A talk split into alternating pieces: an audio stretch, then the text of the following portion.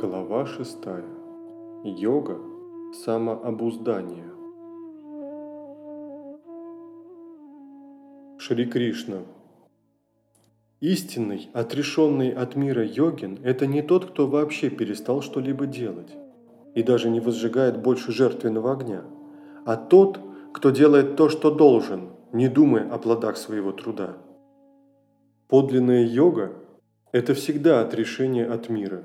Невозможно стать йогом, не отрешившись от своих желаний. Тот, кто начал заниматься йогой, должен действовать, чтобы достигнуть цели, а тот, кто достиг вершины, прекращает всякую деятельность.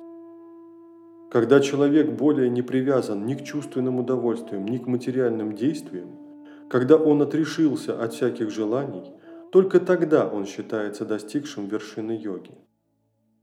Лишь сам человек может освободить себя или унизить.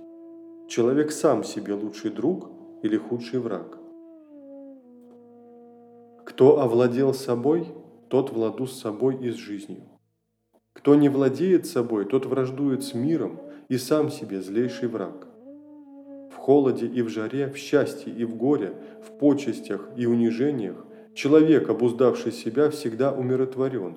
Он един со сверхдушой мира – овладевший собой, исполненный знания и мудрости, обуздавший свои чувства, вот кого называют настоящим йогином. Для него что ком глины, что камень, что золото – совершенно одно и то же.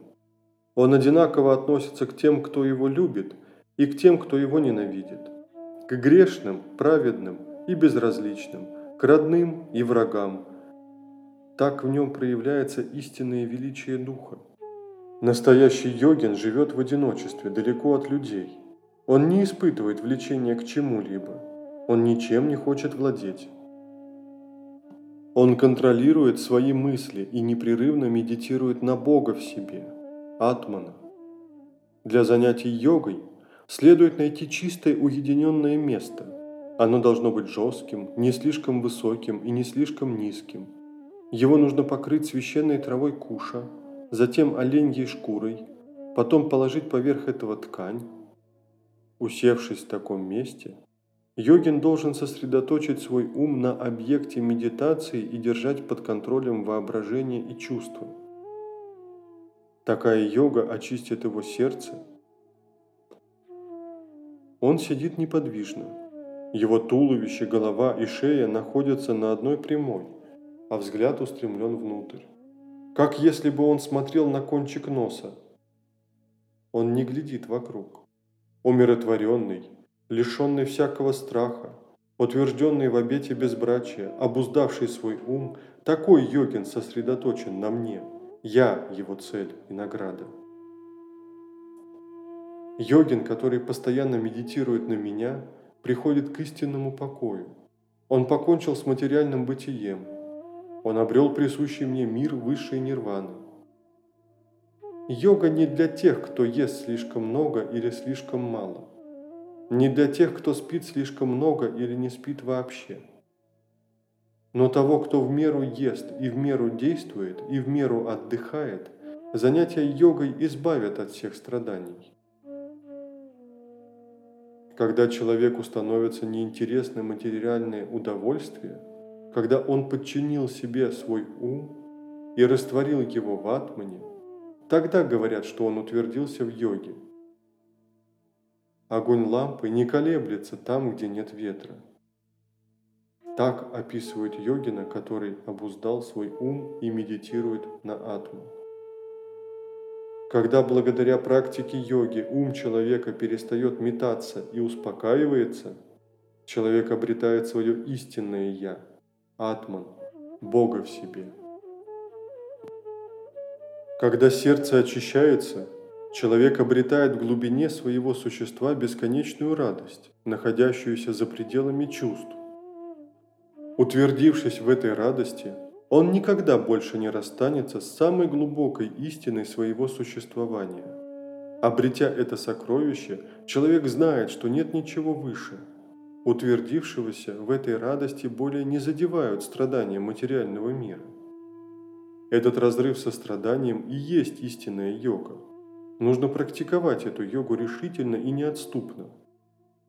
Отказавшись от всех желаний, порождаемых воображением и обуздав все свои чувства, йогин шаг за шагом обретает спокойствие. Сосредоточив свой ум на атмане, он больше не думает ни о чем ином. Как бы ни пытался уйти в сторону твой беспокойный, метущийся ум, Следует непреклонно возвращать его к атману и присутствию Бога внутри себя. К йогину с абсолютно спокойным умом, избавившемуся от страстей, приходит высшее счастье. Он осознал свое тождество с Богом, и это освободило его от груза грехов. Свободный от всякой скверны, всегда практикующий йогу человек обретает бесконечный восторг единения с Богом. Созерцая во всем одно, сосредоточенный в йоге, он видит себя во всех и все существа в себе. Тот, кто видит меня во всем и видит, что все во мне, никогда больше не расстанется со мной. И я его никогда не оставлю.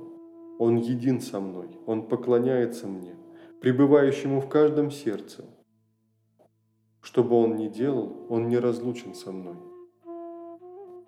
Видя атман во всех, такой человек понимает, что радости и страдания по сути одно и то же.